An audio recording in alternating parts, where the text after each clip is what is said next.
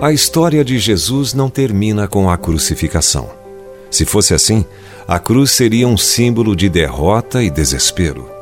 A boa nova é que Jesus não só destruiu o poder do pecado na cruz, como também destruiu o poder da morte. No terceiro dia, Deus o trouxe de volta à vida, triunfante sobre a morte, as trevas e sobre Satanás. E eis que houve um grande terremoto, porque um anjo do Senhor desceu do céu, chegou-se, removeu a pedra e assentou-se sobre ela. E os guardas tremeram espavoridos e ficaram como se estivessem mortos.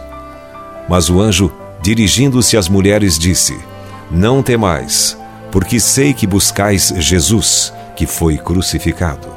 Ele não está aqui, ressuscitou, como tinha dito. Vinde ver onde ele jazia. Mateus capítulo 28, verso 2 e também Mateus capítulo 28, versos 4 e 6. Mateus capítulo 28, versos 2, 4 e 6. Jesus, o carpinteiro de Nazaré, transformou o madeiro da cruz em porta para a vida. E o ponto central das boas novas é que a cruz tem o poder de nos transformar. O menos é transformado em mais, o negativo em positivo.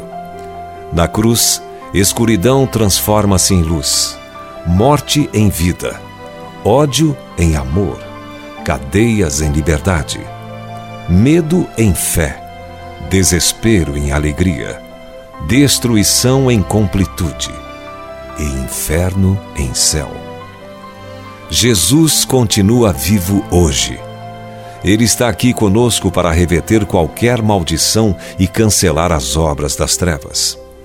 Os pecadores são perdoados, os doentes são curados e os relacionamentos quebrados são restaurados. O poder de Jesus na cruz derrota qualquer força do mal. É por isso que a cruz é o símbolo ou a marca da fé cristã. E ela pertence unicamente a Jesus. Nenhum fundador ou líder de outra religião qualquer se atreveria a fazer uso dessa marca, porque ela representa algo pelo qual eles nunca passaram. Porque ela representa algo pelo qual eles nunca passaram. Nenhum deles foi crucificado pelos pecados do mundo.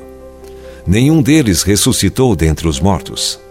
Nenhum deles pode nos dar a ajuda de que precisamos tão desesperadamente.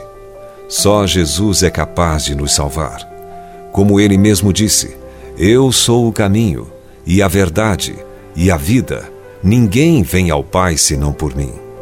Abrace a cruz de Jesus Cristo, não como um símbolo da morte, mas como a promessa transformadora de Deus que transforma negativo em positivo.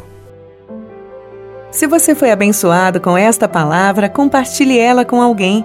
Esta devocional foi extraída do livro Devocionais de Fogo, do evangelista Reinhard Bonnke, fundador da Cefam, Cristo para Todas as Nações. Para conhecer mais sobre a Cefam e seus inúmeros projetos evangelísticos no Brasil e no mundo, basta acessar cfan.org.br ou baixar o aplicativo Cefam Brasil nas plataformas Google Play e Apple Store.